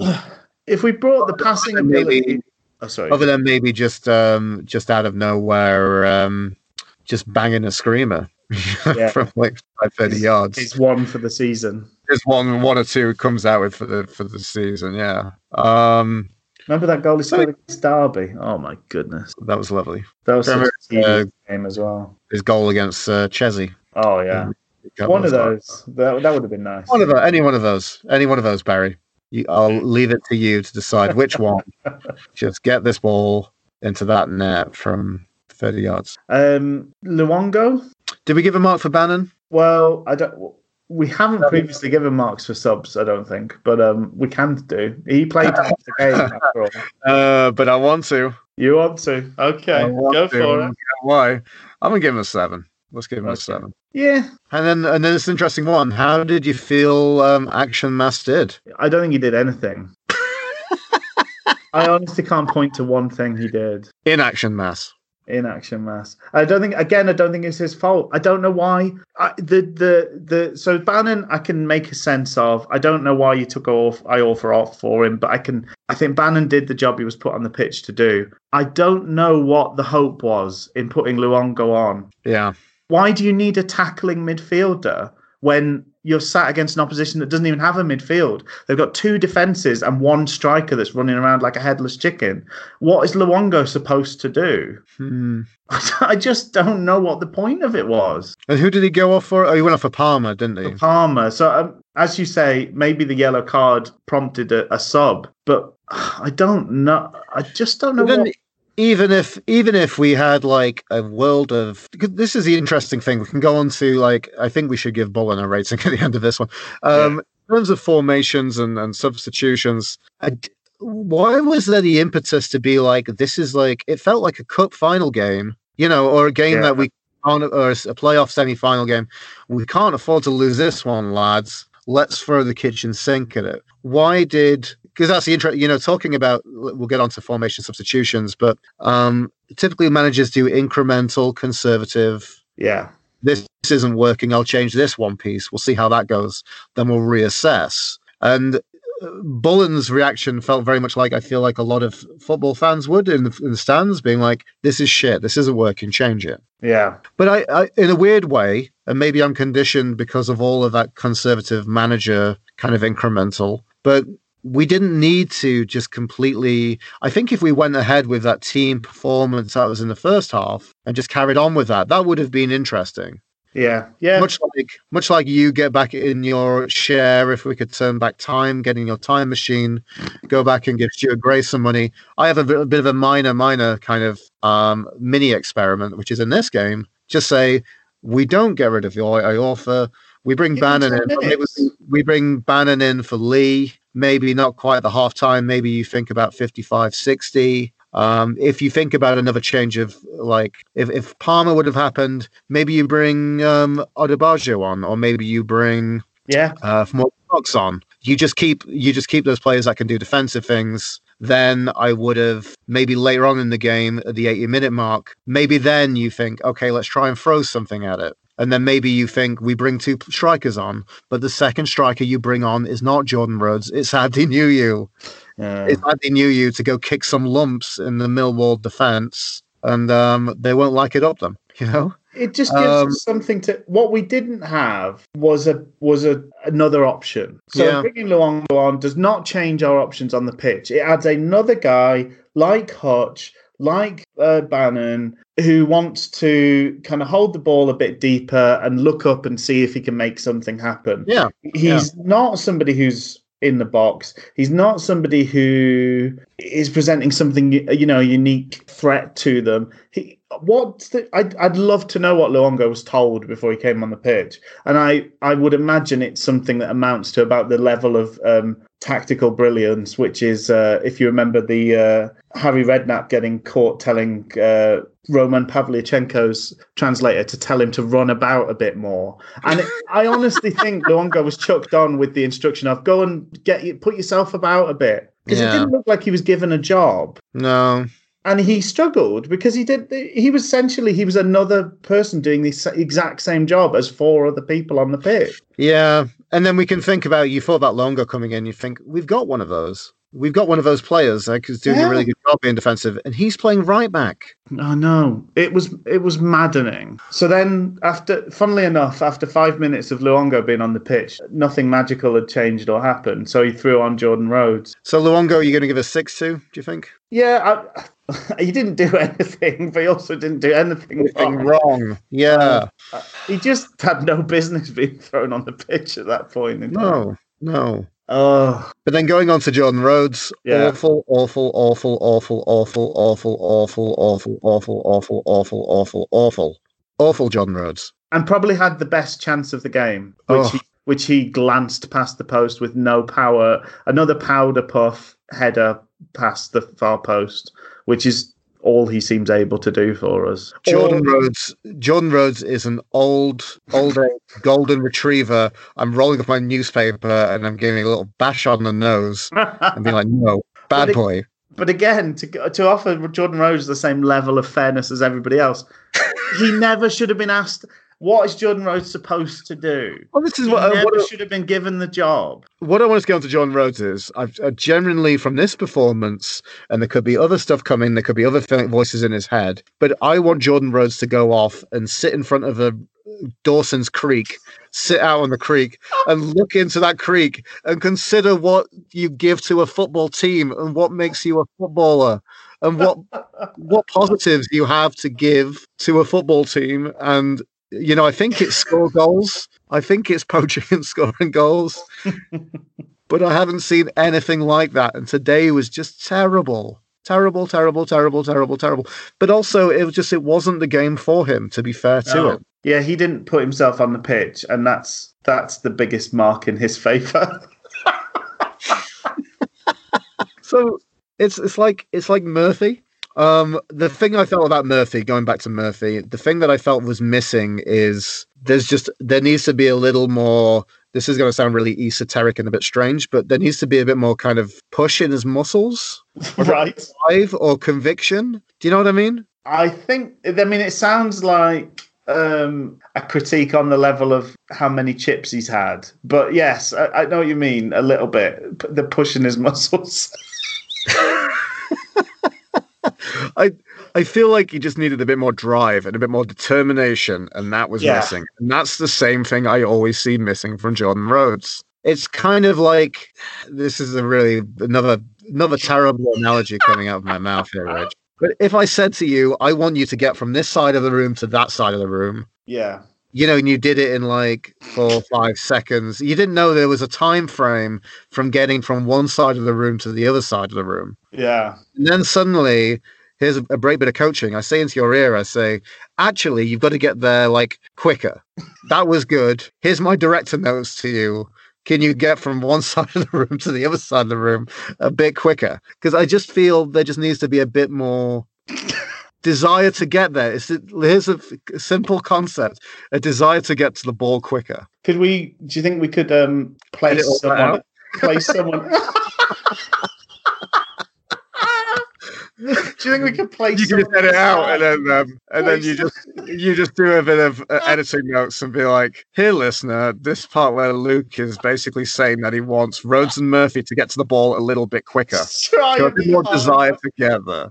That's all I want. I just want, yeah. The, it seems lacking when you watch him play, yeah, and that was the same thing from Murphy. He just seemed a little bit slow on that today. it's it's conviction, isn't it? It's a purpose conviction. and it's a Conviction and conviction in what you're doing. Yeah, Yeah, yeah. like there was a great moment there was a moment where i think fletcher fouled one of their players and i thought from my distance and my stream rich i thought for a second that it was jordan rhodes and i felt like i felt like i was going to go down to a uh, black southern um, gospel church and do a big hallelujah that jordan rhodes had shown a bit of application can you imagine jordan rhodes fouling a player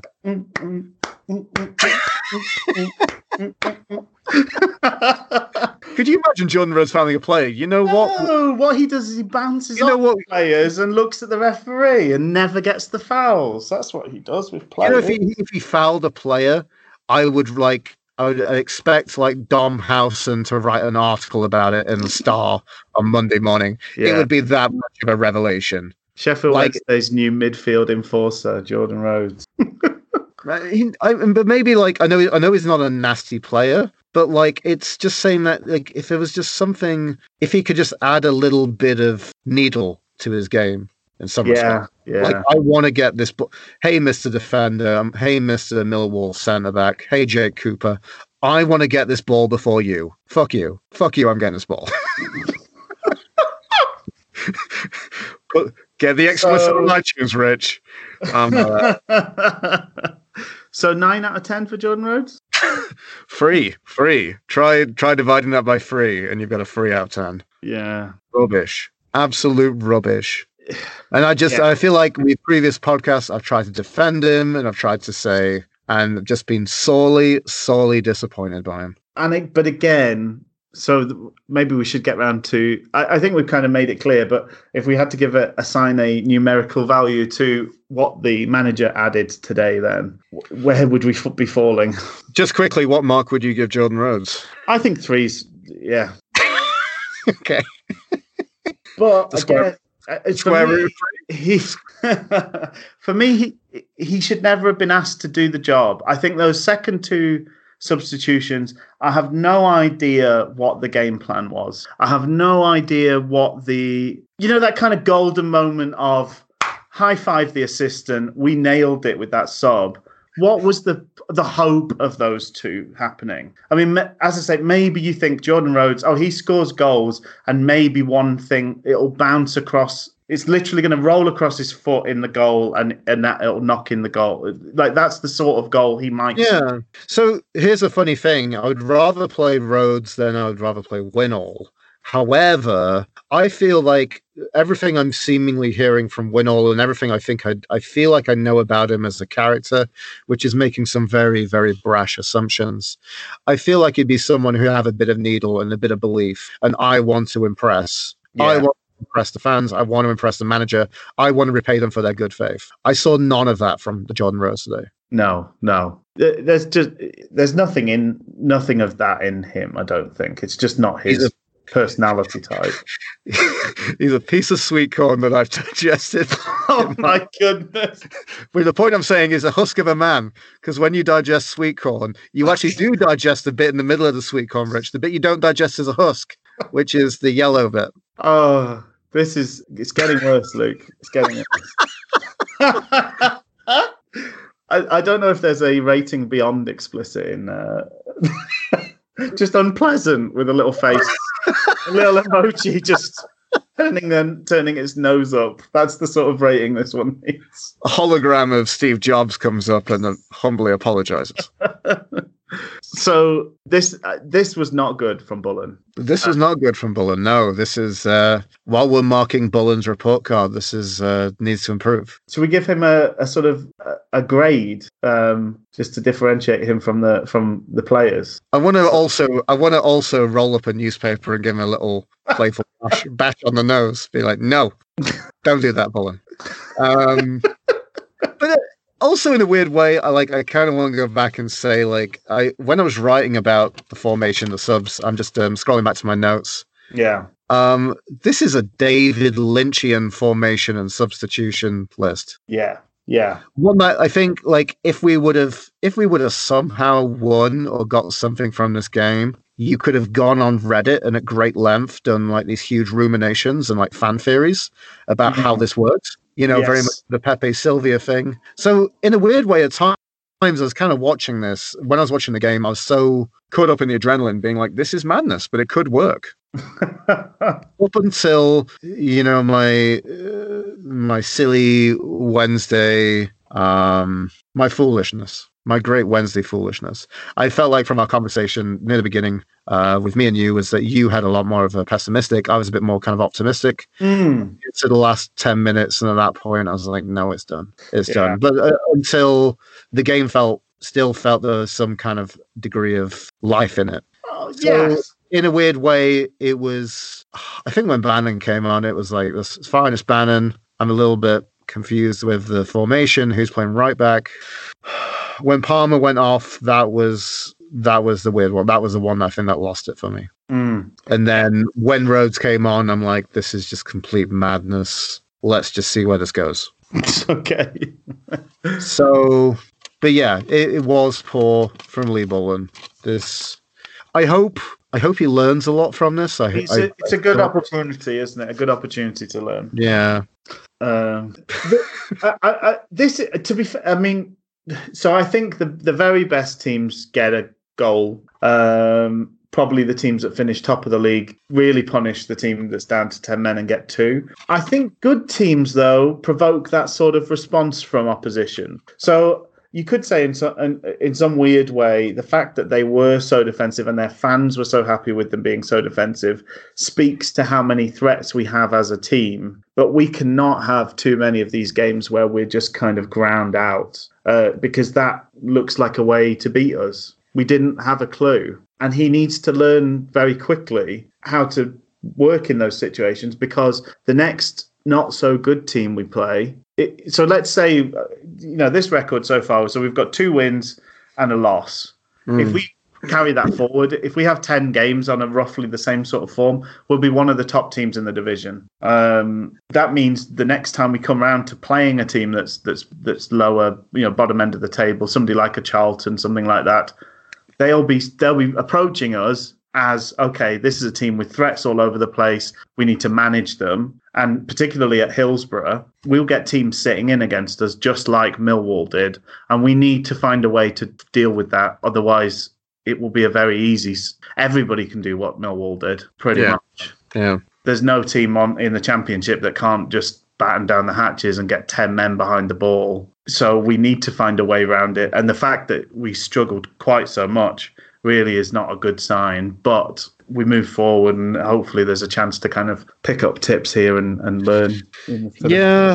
I, I really feel. I, I, you know, I know we were talking about the. We talked about the Council Cup game, and it's a drop in the ocean compared to um, a lot of the bigger issues going on.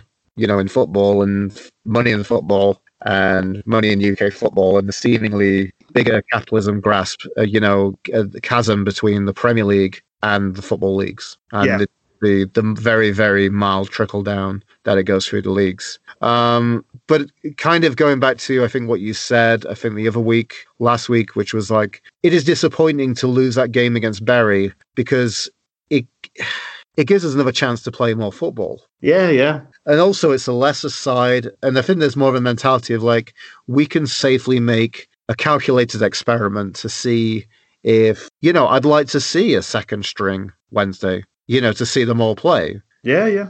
to think you go Dawson, uh, right back, let's go Odubajo, centre back, we can go Bates and Fornley, uh, Fox at left back, or even Penney. And then you just carry on for the rest of the team, and you can think and looking about Winnall and Nuhiu or Winnall and Rhodes up front. You can maybe go and play a 4 4 2. Yeah. And that would have been a great opportunity to make some of these crazy experiments that Lee Bullen cooked up in the lab today.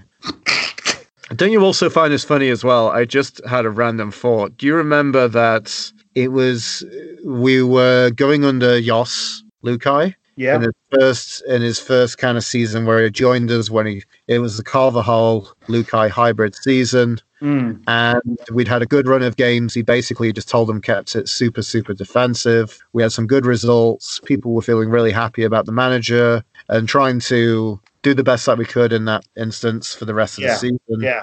We went down to Millwall and Luhukay didn't play any strikers and he played Yes. Ross Wallace in a false nine. Yes. So what is it about the new den? Is it the maddening drones from the Jelly Deals Vuvuzelas that make us just- lose our minds formation wise? I think that we talked last week about teams having um, having having an identity beyond the kind of transient playing staff and managerial staff, and I do actually think Millwall are one of those teams, um, for better or worse, who can claim to have a footballing identity, which, in a word, is just horrible. Um, you know, their whole kind of attitude of their, you know, their no one, you know, no one likes us, we don't care. That kind of imbues the club and the people who play for them. Um, so I think there is a bit of that, but then. th- These are decisions made before we even walk out on the pitch Yeah. you know, Jos's decision not to play a striker happens in the week. Bullen's decision to drop Odubajo, drop Dawson after a clean sheet, change two players out of a, a, defensive five who kept a clean sheet in a local derby the game before. That happened in the week. We trained with that team. So it can't be, it can't just be the Vuvuzela noise. Um, even though that might explain all of the maddening decisions during the match today. Oh, anyway, I think we should. I think we should wrap up. We've been a, a swift, um, very close to two hours. yeah. So, um, uh, we, you know, we, I, I think it it needed to be sort of done over, but um, would it would it have been quicker had we had it been a win and had it been like textbook. Once I cut all your swears out, it'll be about 10 minutes. yeah. Yeah. Yeah. Hi, guys. See you later. Um, yeah, probably would have been quicker if we'd won. There's less to go over. But also, this is a bit of an experiment doing things so, so quick after the uh, the final whistle. yeah. So um, you uh, this is it's interesting. It's been fun to do, and uh, we'll learn. We'll get better. We'll we'll keep. Yeah. And uh, so, just as a quick, very, very okay. quick look at the week ahead, we've got a game coming up against. Have we got a midweek game against Luton? Is that right? Midweek game against Luton, which I won't be able to. I, I, will just be on sort of highlight duty in terms of looking at that one because. Uh, yeah, and then maybe I should. Uh, and I will probably be in a position of like you know having to do the job that pays me, and Ugh. you know keep to keep doing that to hopefully keep them paying me and not yes, guarantee, you know. Uh, but I am going to the Preston match, so um, okay. Well, maybe we next week we have a quick highlight look back at yeah yeah good oh right. Well, I'm going to say cheerio. See you later, Rich. Been fun. Speak to you guys yep. next week. See you later next week. Bye.